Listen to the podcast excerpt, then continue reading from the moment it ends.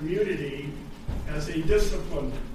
But it's surprising as I've studied and looked into it, talked with Chris, um, it is uh, it, it, truly is a, a uh, an amazing opportunity uh, as a spiritual discipline to be in community. Uh, the verse that I uh, start out with this thing on community is out of Ephesians 4, where Paul says this.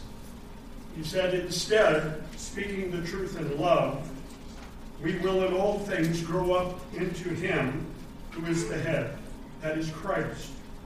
From him, the whole body, joined and held together by every supporting ligament, grows and builds itself up in love as each part does its work.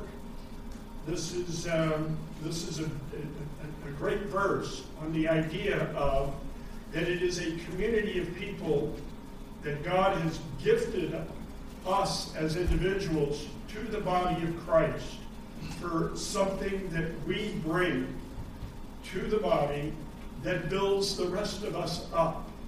This is one aspect of the importance of every one of you. That you, you can't say to yourself, I'm not that important. Um, God has you in the body, and you've been given to play a part, and that part that you play builds all of us up. Uh, and that truth is conveyed here in this verse. Um, on the thing of, of the discipline of community, uh, I want to differentiate something. You know, after church, uh, we all uh, get up and we're talking and and we're um, speaking with one another, we are exhibiting, as you were just a moment ago, the fellowship that comes amongst believers. That we have a social interaction and we can share with one another. The discipline of community is different from that. It's not saying that one is superior to the other. I think all are needed. But just standing around and talking and you know, talking about last night's basketball game or talking about your kids and grandkids, that is a good thing, but that is social interaction. The discipline of community is a different thing. And my hope this morning is, is that I can lay that out and let you see the difference between fellowshipping with people and being in the discipline of community. Um, when we talk about spiritual disciplines, the guy that I really like reading on that is Dallas Willard. Um, and uh, Willard has this definition of a spiritual discipline. Um, a discipline is something that I do, it's my part in the process of spiritual transformation. Come to the topic of sanctification, of our making ourselves holy. That is something that we and God work together to see accomplished. My salvation is completely done by God. The glorification of my body when I see Jesus will be completely done by God. But sanctification, the process of becoming holy, is something that both I and God take part in. And disciplines, then, are in, in the process of spiritual transfer, transformation are the activity that is within my power, something that I do that brings me to the point where I can do what at present I cannot do by direct effort. Now, that's a complicated sentence, and I, I, I want to unpack it a bit for you here. There are um, let, let, let me start with a sports illustration. Um, shooting a free throw in basketball is a discipline. Um, it's not free flowing like in the game where you just throw stuff up or whatever. You get to stand at the line, collect yourself, and attempt to put the ball through the hoop. Um, it is not an easy task. I, I, marvel at U of A games where they, they have these people come out for drawings to shoot baskets. And some of these people, I don't think have ever held a basketball uh, because their ability or their technique of trying to put the ball up is you just sort of, ooh, I'm so sorry that you're trying that in front of 14,000 people. Go to a park and by yourself. Um, it is not an easy task. And people think, well, I can just pick up a basketball and put it through the hoop. The truth of the matter is, no, you cannot. To be able to do that well is going to require discipline. I remember in the old WAC days, uh, in, in the U of A playing in the WAC, uh, there was a, a guy from the University of Utah. This is in 1971. He led the nation in free throw shooting, shot 96% of his free throws, which is huge. Uh, so out of 100 free throws, he'd make 96 of them. And uh, this is in a game situation. And I read about him, and what he would do is every day after practice, he'd do the practice, the coach would have everybody shooting free throws and practicing their game. At the end of practice, he, by himself, said to himself, I am going to shoot 100 free throws in a row, and then I'll go home. And he had one of the trainers stay with him, and he would stand at the line, and he would start shooting. And he would shoot and shoot, and if he got to 87 and missed one, he'd start over at one, shooting until he got 100 in a row, Now, folks, that's discipline. That is what a discipline is. It is something that I am going to do and work on to get better at. And it requires work, it requires effort, it, it requires a commitment. See, a spiritual discipline is not something we're doing to win God's favor. We are doing the discipline for our sake to be better at something than we currently are. We're, we're, we're not earning, you know, brownie points with God that He'll like us better or not. He loves us completely and totally, whether we practice disciplines or not. But like any parent with a child, you want your child to learn to discipline themselves, to grow up and to become mature. And God wants the same with us.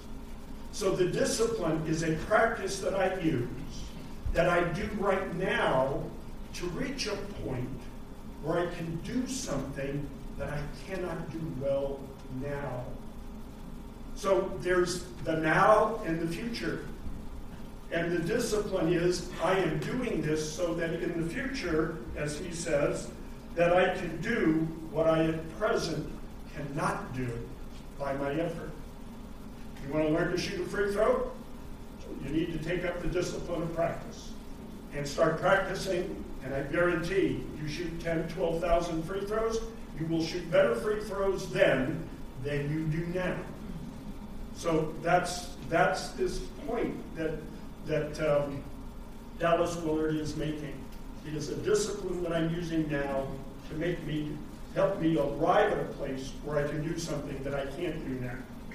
Now, the discipline of community. I'm going to start with my definition of community, and then we're going to go on from there. Um, I am saying the discipline of community is a small group.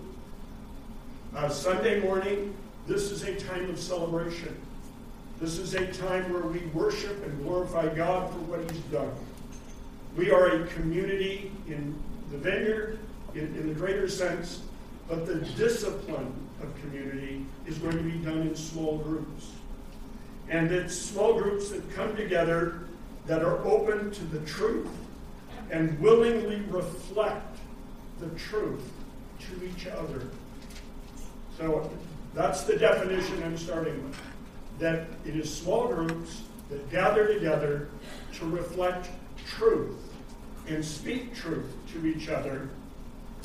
And it involves several things. I'll go in depth on these later. Uh, but there's the need to meet together. So Hebrews talks about um, that we are to uh, come together to stir up one another to love and good works, not neglecting to meet together. I would challenge you to think: Are you in a small group? Are you are you meeting with a group of other believers who can reflect and speak truth to you, and to help you understand more about yourself and, and, and the others in the group? Uh, it involves truth sharing, that the truth is spoken there. Um, it involves confession, that we confess our sins to one another. And it, in, it involves forgiveness. It involves within the group that we forgive one another. Again, uh, the truth sharing, Ephesians 4, speaking the truth in love. Confession, that you have James, that we are to confess our sins to one another. Forgiveness, Colossians 3, that we are to forgive one another, just as in Christ God has forgiven us. These are the activities that take place in what I am I'm calling a, the discipline of community. Now, we're going to stop here a second because I'm going to ask Tasha if she would come up and share um, about her experiences in community. So, Tasha, please.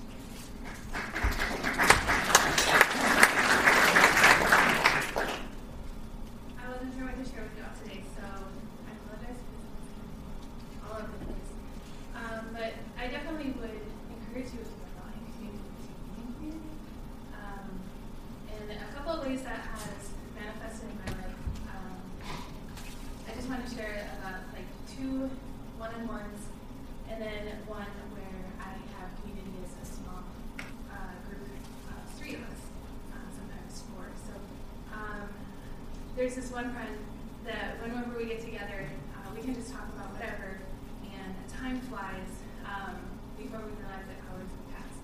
And with that friend, um, we we just we really talk about whatever, and whether it's hard stuff or light and happy things, um, we're able to pinpoint stuff, struggles that are going on with us, and um, and and speak that word of truth into each other's lives. And it's a huge encouragement. As she said this past week, it's good medicine in the middle of the week. So um, I just really appreciate that. Um, another one on one that I have is with my roommate at home. Um, and it just the way we can have time timeouts in the middle of the day or in the, at, well, I guess one day middle of the day is working, but like in the evenings. Um, and just uh, five minutes where we're sharing about something that we learned that day. And it's, it's not just something that we learned in the day, but it's something that then is like a learning point for, for the other person. And it's neat to um, just have those moments of learning random in the middle of your day. Uh, and so that's one thing that I really appreciate about that one-on-one. And then um, I have these other couple of friends that I meet with uh, fairly regularly on Sunday evenings. We've been doing this for a couple of years. And um, the dynamics change. We always knew the coffee shop, so the coffee shop changes over the time. Um, but we have, we know like so much about each other. And again, it's whenever we're struggling, whenever we're having a hard time, if we're having um, busy times in our in our weeks, and we need to postpone, um, we're there for each other. We're speaking truth into each other's lives. Um, and just, it, it's just some place where I know I can go for encouragement um, when I'm just really down or something is really bothering me. Um, I can share it with them, and and I know that I have that support network. And so, like those three um, examples are just really important for me, and I guess that support, and because out here um, in Arizona, I don't have any blood family. I have all my friends' family that I've made, and so I'm just really appreciative of that aspect of how God has blessed me. Thank you.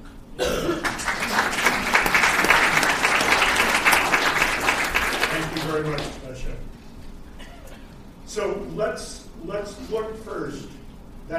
Of a discipline.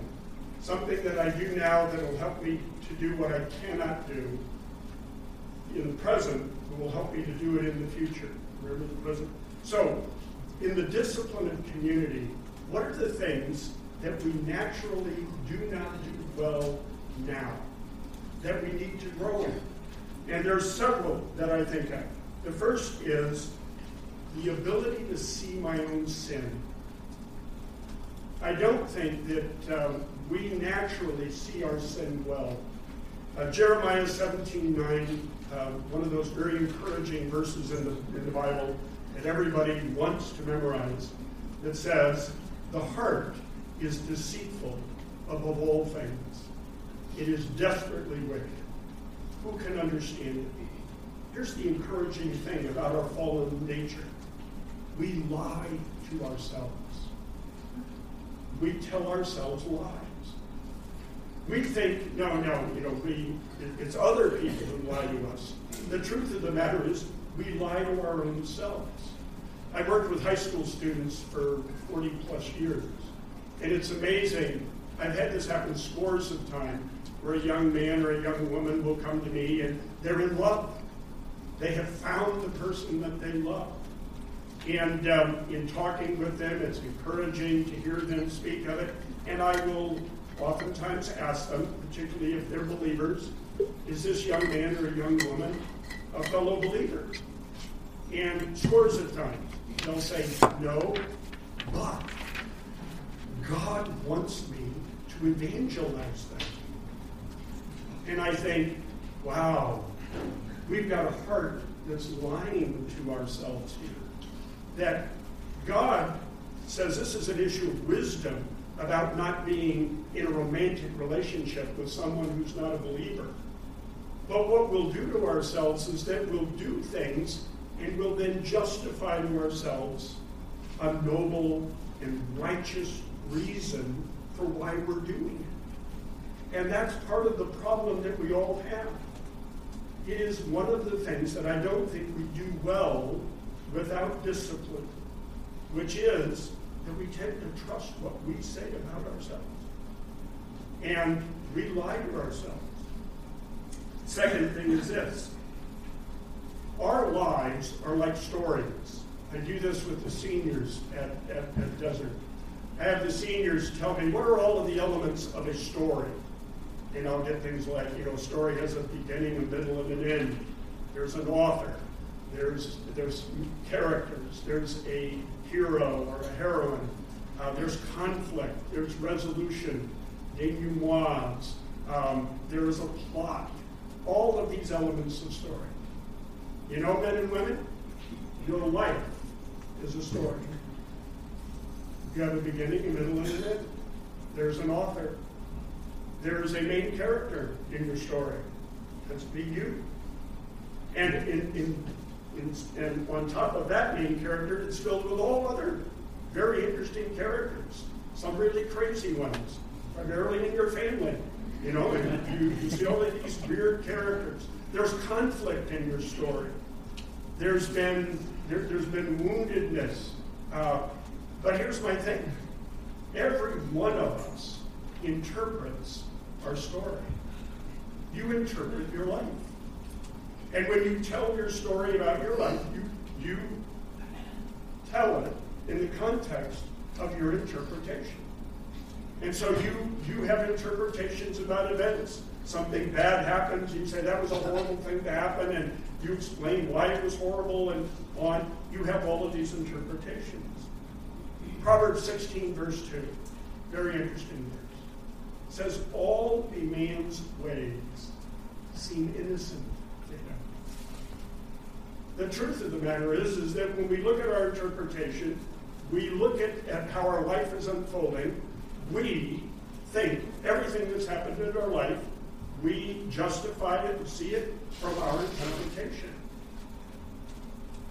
In high school and college English, when we give books to students to read, you notice what we always do? We have everybody read it, and then we get together and we discuss the interpretations, what the author is saying, what's he, what's he trying to uh, communicate? What's being accomplished? How do you interpret these events? And we do that always in a community. Why? Because oftentimes we misinterpret things. And by the way, there's a reason for that, the reason we misinterpret. Uh, as an educator, I know that by the age of six, the, the, the data is out there to show this, a six-year-old child at the age of six has set 80% of their beliefs that they will hold in their entire life. All of you beyond six, since six, you've only added about 20% of your beliefs to yourself. That 80% of them were set by the time you were six. By the way, and six-year-olds and younger are all concrete thinkers. They see things black and white. It's all concrete. They don't know nuanced interpretation. And that's why this old saying is so true. Children are wonderful observers and horrible interpreters. Because they see things and observe them, but their interpretation is often completely wrong. And that's why moms and dads will, you know, in, in, talking with their kids, go, wait a minute, that's not true, and they try and correct it. Here's the thing of your own beliefs right now, the majority of them were set when you were a concrete thinker. And you hear this from people when they say, that feels true. When you hear that statement about something in their life, this feels true, that is code for you learned that when you were a concrete thinker. And the feeling of truth is what has locked it in for you that makes it true. Young man I worked with in Kenya, um, he, um, in, in, in Kenya, when you take your exams in high school to go to university, only about uh, when we were in Kenya, only about uh, 5% would qualify for university. And the reason for that was they didn't have the space for them. So you would take the top 5% of high school graduates to go to university. Of those who start first grade, one tenth of 1% go to university. So it's really, really competitive. This young man had taken his exam and had not qualified for university. He had misqualified by one point and he was angry at God. And he came to me and said, I'm really mad at God. I said, why? He said, because when I started high school, I prayed and I said, God, you got me to high school. I don't want to waste this time. I want to use it so I can go on to university. And he had been involved in the Christian Union and been in Bible studies because, God, I'm going to do what you want me to do, and I want you to help me get to university and he disqualified him by one point. And he was really angry at God. And I've learned that when people are really angry, it's because they want something and they're not getting it. So I said, So what did you want? He said, I wanted to go to university. I understand. A lot of people want to go to university. I'm trying to figure out what do you really believe and think. So I've learned that you always go back to family. I said, Tell me about your family.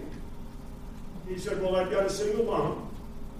She had me when she was 13 years old. She got pregnant in Minnesota, in Kenya, and gave birth to me. I said, Wow, do you know your dad? No, never met my dad, never, don't even know who he is. I said, Well, how are things with your mom? Well, it was hard. Single moms, raising kids is always hard. I said, Did you ever have any disappointing things happen with your mom? He said, Oh, yeah. I said, What? He said, When I was four years old. Really? Four? I don't remember much of anything at four. What, what happened at four? And he said, Well, my mom got really mad one day. Really mad. And she yelled at me.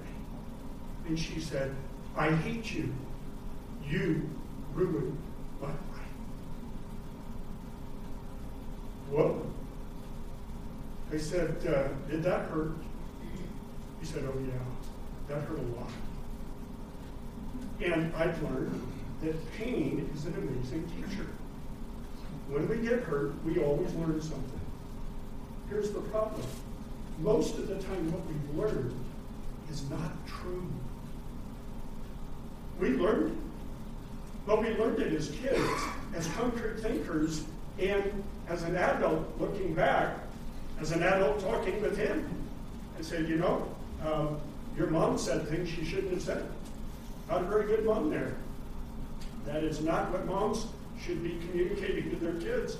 Plus, if you look at her statement, that is not true. You didn't ruin her life. You had no choice in the matter.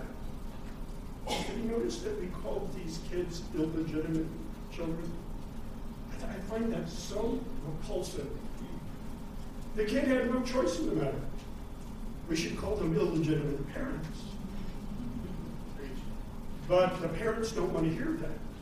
They want to be able to pass the blame on to somebody else, as this 17 year old mom did to her four year old child. I hate you. You ruined my life. What was fascinating is this young man came to an interpretation of life. And the reason he wanted to go to college was he thought, if I can go to college and get my degree, my mother will find love. That is, that's, that's an interesting line of thinking. But I'm not so sure that's what's going to win your mother's love. But he has that interpretation.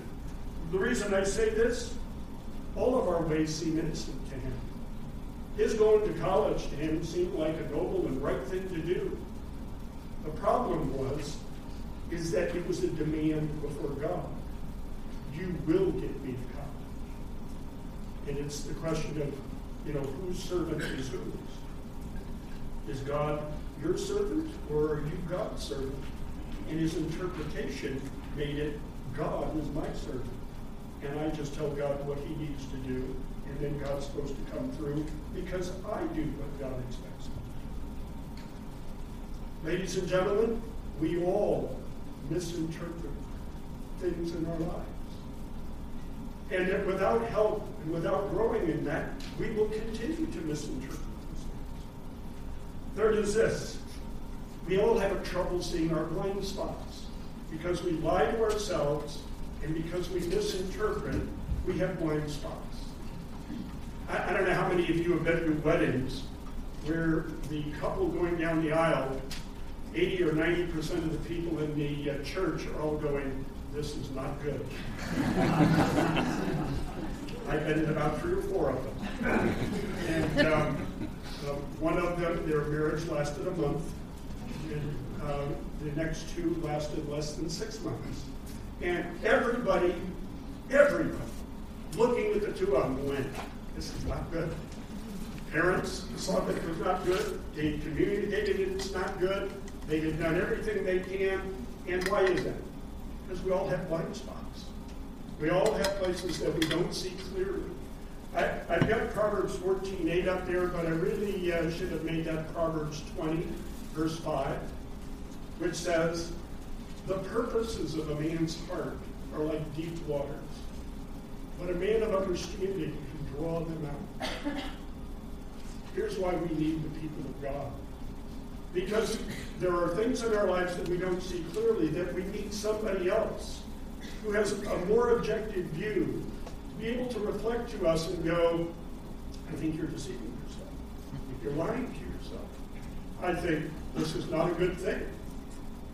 Proverbs, excuse me, Proverbs says, the wounds of a friend can be trusted. And that's the problem for us. When we, when we hear things from people that we don't like hearing, we tend to lose them as friends. I don't want you to be my friend anymore. I don't want to hear the truth. And these are the things that I think that when you go, what is it that community does that I cannot do for myself? Men and women, I don't think these three things we can do for ourselves. I think we can grow to be able to do that but it requires the discipline of a community to help us grow, to be able to do these things for ourselves. So let me break some of these things down. What is it that a group, uh, as a discipline, can do? if you get a group of people together, here are some things that I would encourage you to think about that you could do in group that will help you in those three things. First is this it's tell and remember that we should know each other's stories. It is amazing to me how little we know about each other. Um, with my seniors at school, um, in my senior Bible class, I've gotten to the point that I ask the seniors to tell their story to their classmates. Um, this is a terrifying thing to the high school seniors. They're terrified. And I find that instructive. Why are we terrified to tell people our stories? Partly because we've learned in life that people are not safe. I learned it in third grade at Mother of Sorrows. I was on the playground, it was around Christmas time. Kid ran up to me and said, John, what's your favorite Christmas carol? I said, Silent Night. And he said, why? And I said, because it makes me cry. And he turned around and went running across the playground, yelling out, John cries at Christmas carols! and said it over and over and over again. This little third grader stood there and looked at that and went, you know, I'm not sharing that ever again.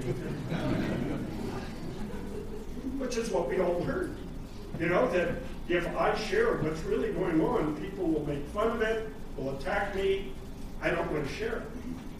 I think one of the things in the discipline of community is that we need to know each other's stories. And we need to be free to share them. Um, several years ago, um, uh, this is 20 years ago, several, 20 years ago, um, at my age, 27. I was at church, and there was a guy in church that I had met who had been in the Air Force during World War II. And I'm a history major. I love talking to people who, you know, from years past have been in things. So I invited this guy out for breakfast. And I, um, we, we got together and I said, so my understanding is you were in the Air Force in the Second World War. He said, yes. I said, which theater? Were you in the Atlantic or in the Pacific theater? He said, in the Pacific. I said, what, what'd you do in the Air Force? He said, I was a crew member on a B-29 bombers that bombed uh, Japan. Wow. I said, how many missions did you go on? He said, 14. Now, I know enough about history to know that bomber crews during World War II, you had to go on 20 missions. And at 20 missions, you were free to go home. The U.S. said, if you can survive 20 missions in a bomber, you've, you've made your contribution to the war. He only did 14.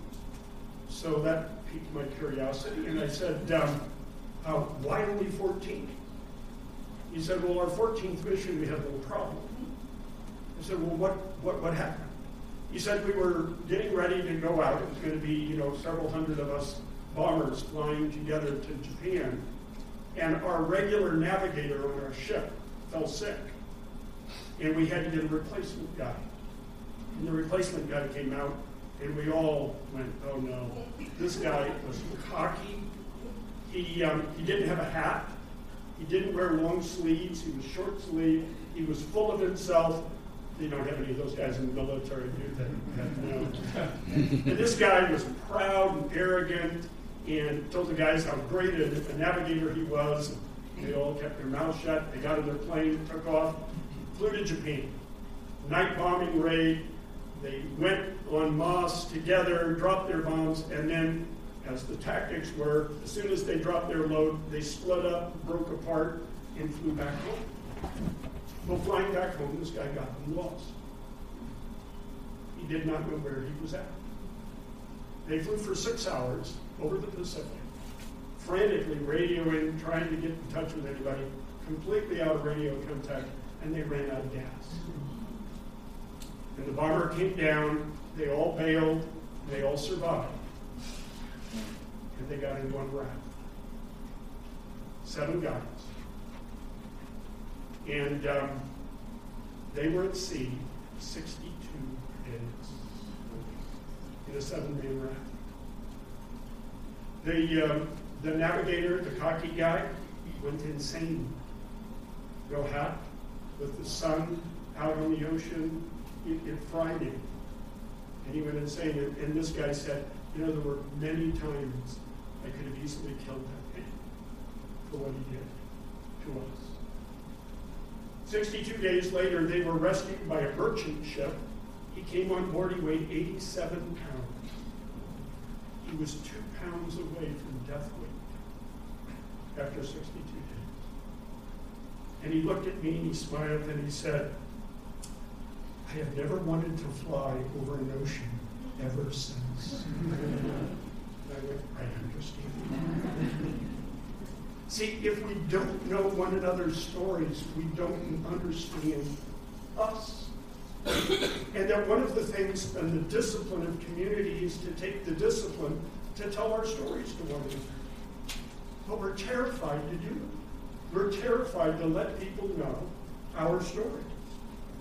And so Thessalonians, Paul brings out this point that he loved those people so much that they were delighted not only to share the gospel, but also their lives as well, because they become dear to us. It is important that within the discipline of community, there is trust, there is love, and an openness to share. Second, one of the things within community in, in the discipline is to ponder, to reflect, to think, have curiosity.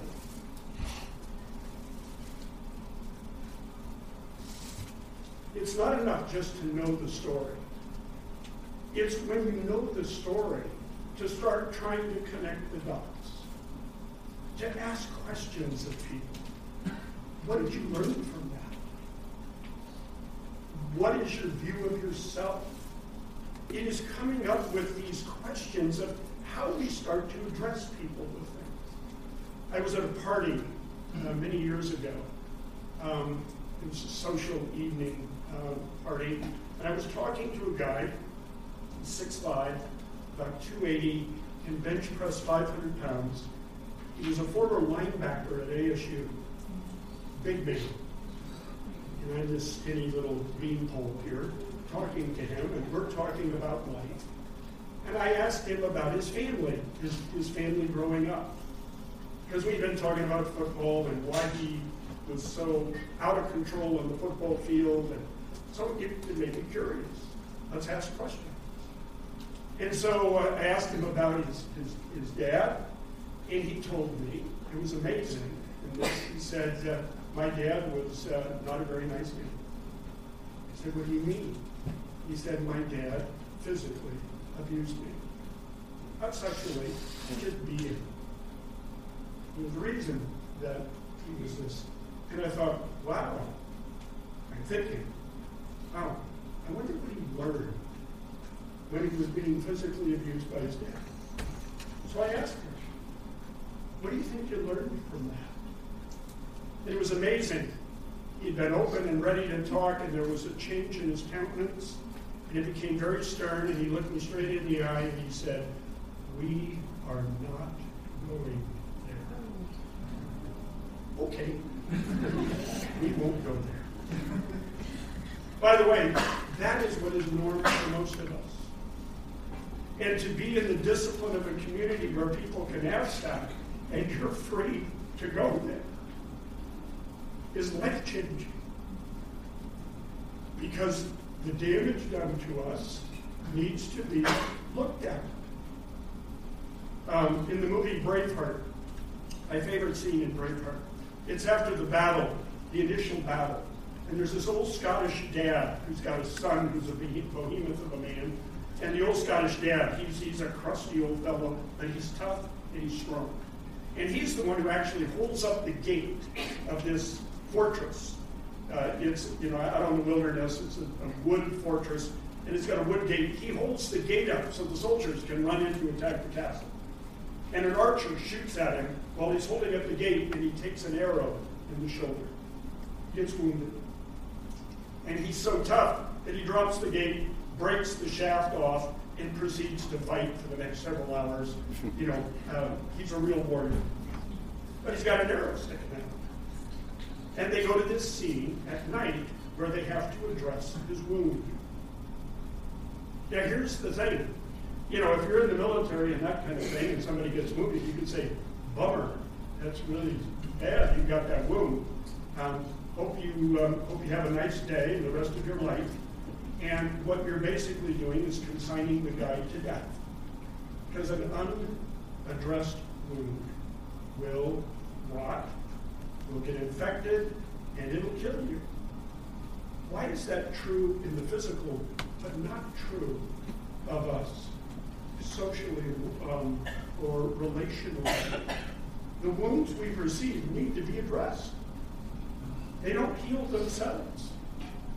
And so in this scene, he's sitting by a fire because it, with the medical technology of that day, with an arrow, it's barbed, you have to push the arrow all the way through the shoulder. So now you've got a clean wound all the way through to get the arrow out. You don't pull it out this way and leave the arrowhead in him. That'll certainly kill it. So you have to push it through. And in those days they knew, you push it through, there's blood, and there's the chance of infection. And they had learned how to deal with both of those.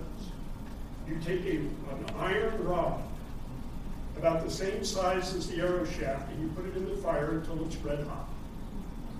And once you shove it through, you stick the wrought iron, red hot iron, into the wound. It cauterizes the wound, stops the bleeding, and it kills all of the germs. Imagine what it's like to stick a red hot iron into your shoulder. Uh, that would not be fun. As a famous line in a movie I love says, Do you think the healing of a wound is as painful as the wound itself? That's an amazing question. I think it's true. We tend to want to not have any more pain, and yet, so it's a it's a fun scene because the guy who's got who's got a wrought iron, he knows that when he sticks this thing in this guy's shoulder, this guy is going to be so mad at him because he's hurting him, he's going to deck him, and he doesn't want to get his jaw broken. So he's sitting there going, "Here." He hands it to another guy. Said, "I'll help hold him down." And the next guy goes, No, here, you do it. And they're passing this thing around because nobody wants to do it. It's a great illustration of what is true of us. Naturally, without the discipline of community, we don't want to address the wounds of We're too afraid. If I address it, they'll get mad at me and punch me. And that is the thing about, wait a minute, pondering and reflecting and thinking requires that we make it safe. That what we're about is trying to bring about healing for the person, not to just poke the injured bear. And so, this, this idea from Paul, where he goes, We continually remember before God, our, our God and Father, your work produced by faith, your labor prompted by love your endurance inspired by hope. Paul remembers these people, sees what's their, what they're doing, he evaluates it, assesses it, talks to them. Third, what, is, what does a group do as a discipline? Third is to confess. Uh, I grew up in the Roman Catholic tradition, and part of the Roman Catholic tradition is the priest hears confession. And when I became a follower of Jesus and I got around the Protestants, what I heard often was, you know, you Catholics go to a priest to be forgiven. We go directly to God. Amen. We can go directly to God. Uh, John, 1 John 1, now confess our sins. God is faithful and just to forgive us our sins. But what I wasn't told early on, and I didn't know early on, and when I found it, I started asking my Protestant friends, then how do you deal with James 5? Because James 5 commands us that we are to confess our sins to one another. And again, what I found amongst evangelicals and Protestants is that we don't confess our sins to one another. That, that is one of those things that we don't do well unless we learn the discipline of how do I confess my sins. Several months ago, I was at a board meeting at Desert. We were in the midst of um, working through some things, and uh, we had gotten a donation, and I had gone ahead and taken some of the money of the donation to use on replacing the parking lot lights at the high school with LED lights. And um, we were talking with the board, and we got to the thing about this donation. And one of the board members said, I think we need to take the whole donation and do something with it. And the board was talking about that. And I didn't say anything to them about that I had already spent a portion of it doing the LED lights. Why? Because I'm scared.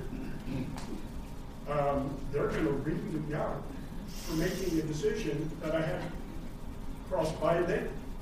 And so it goes on and on, and this is about 20 minutes into it, and I'm sitting there going, I am just letting this discussion go without letting the truth come out. What's going on in, in me? And it was my shame and my fear and wrestling with it. And I finally said, Dave, we gotta stop. I've sinned against you. And I proceeded to tell them how I had kept quiet, what I had done, and said it was out of my fear and my shame that I was keeping something from you. Because in my own mind, I started to think, you know, what if we leave this meeting and I haven't confessed? And they then proceed to go on with life, and a week down, find out that I've put these lights in. How am I going to explain it two weeks later? That's much more difficult to explain than right at the point. We do not like to confess our sins. It is a discipline we need to learn. Because guess what? Another encouraging verse in Proverbs. Proverbs 24, 26. A man's malice can be concealed by his lips, but his wickedness is made known in an assembly. Here's the fun thing. As soon as you bring sinners together, over time, guess what's going to show up? Their sin. Navigator training programs, when I was with the NAVs, we'd go for six weeks to a camp. It was always in the third week that the sin showed up. Everybody was happy and wonderful the first two, two and a half weeks. That third week, somebody said something or did something and they got offended, and then you were dealing with how are we going to deal with the sin? Guess what? Sin shows up in a company of people. And when you have the discipline of community, guess what's going to happen? You are going to sin against each other. And there is the need for confession. The, the, the, the place where you can confess your sins to each other. By the way, as they know your story, as they've pondered your story, they're going to see patterns in your life of how you protect yourself and how you hide, and they're going to confront you and call you to repentance. Sounds excitingly fun, doesn't it? Everybody wants to sign up for that. But look at what James says. Confess your sins to each other and pray for each other. Why? So that you may be. He's not talking about physical deformities here. He's not talking about physical healing. He's talking about the healing of your soul. See, what we've done as believers is to say the gospel that Christ died on the cross so that we can be forgiven our sins and we can go to heaven. And then you look at how we've been wounded and hurt and how we've been uh, broken by life. And we say, well, it says in Revelations that when we get to heaven, he'll wipe away all tears. So between now and heaven, you just got to suck it up and you know get get through the the pain of life because there is no hope in the gospel for that. That's a lie. Isaiah says, by his wounds we have been healed. Now that's been misinterpreted to think that you can just pray and your physical infirmities will go away. But in, in Isaiah, the, the passage that Jesus you know, read in Nazareth is that good that proclaim to them that I have brought good news for the poor, freedom for the captives. And the passage in Isaiah says, I have come to bind up the broken-hearted. It is part of the gospel that God wants to heal us. It won't be complete and everything done between now and then. Just like we will not be completely righteous and perfect before we get that, but we grow in it. And one of the aspects of healing begins with the, the, the discipline of confession. You can heal relationships, heal yourself. And last is this forgiveness and love. Colossians says, Therefore, as God's chosen people, holy and dearly loved, clothe yourselves with compassion, kindness, humility, gentleness, and patience, bearing with each other, um, and forgiving whatever grievances you have against one another. Forgive as the Lord forgave. This is the fourth thing that I see in the discipline of community that is needed, that we learn to forgive one another. Whatever transgression has gone. On. To offer forgiveness to one another gives each of us a taste of grace. We talk about grace a lot, and we focus on the grace that the Lord has given to us. But we actually can demonstrate that grace to each other by how we forgive, how we love one another, just as Christ loved us. If all we do is look at the Lord and what He's done, and we don't turn and go out, Jesus had a few things to say about that that are very unpleasant words about us being able to forgive. And this is where, within community, naturally we don't forgive well. But in the discipline of community, we can grow in learning how to forgive one another and ourselves. Because much of the issue for us is that we don't forgive ourselves for what we've done. And so, learning to forgive, learning to confess, learning to think and ponder, and learning to hear one another's stories, I think, are things that do not come naturally. That it is joining in a community in discipline that we can grow to learn how to do what we cannot do. Please, would you bring your team back up? Our series on disciplines started last week with the discipline of solitude and silence. And Chris said it. Is when we sit quietly before the Lord and we hear what the Lord says about us that we can hear the truth from God as to who we are. By the way, armed with that, we can come into community with one another and offer who we are. We don't have to pose. We don't have to pretend. We can be who God has said we are with one another and practice these disciplines. Next week, we're going to look at the, the spiritual discipline of ministry, of service. And it is that as we grow in community and our understanding of God, that we are now equipped to enter into the world, a broken world, and reflect Christ and offer grace and preach the gospel by our lives and with our minds. So these disciplines are all interconnected in what God wants to do in growing us up. As the um, worship team plays um, and we take time to worship, um, we have the communion table open and available, and we invite anyone who is a follower of Jesus to come partake. We do this. We eat and drink in remembrance of what God has done for us. It is spiritual food.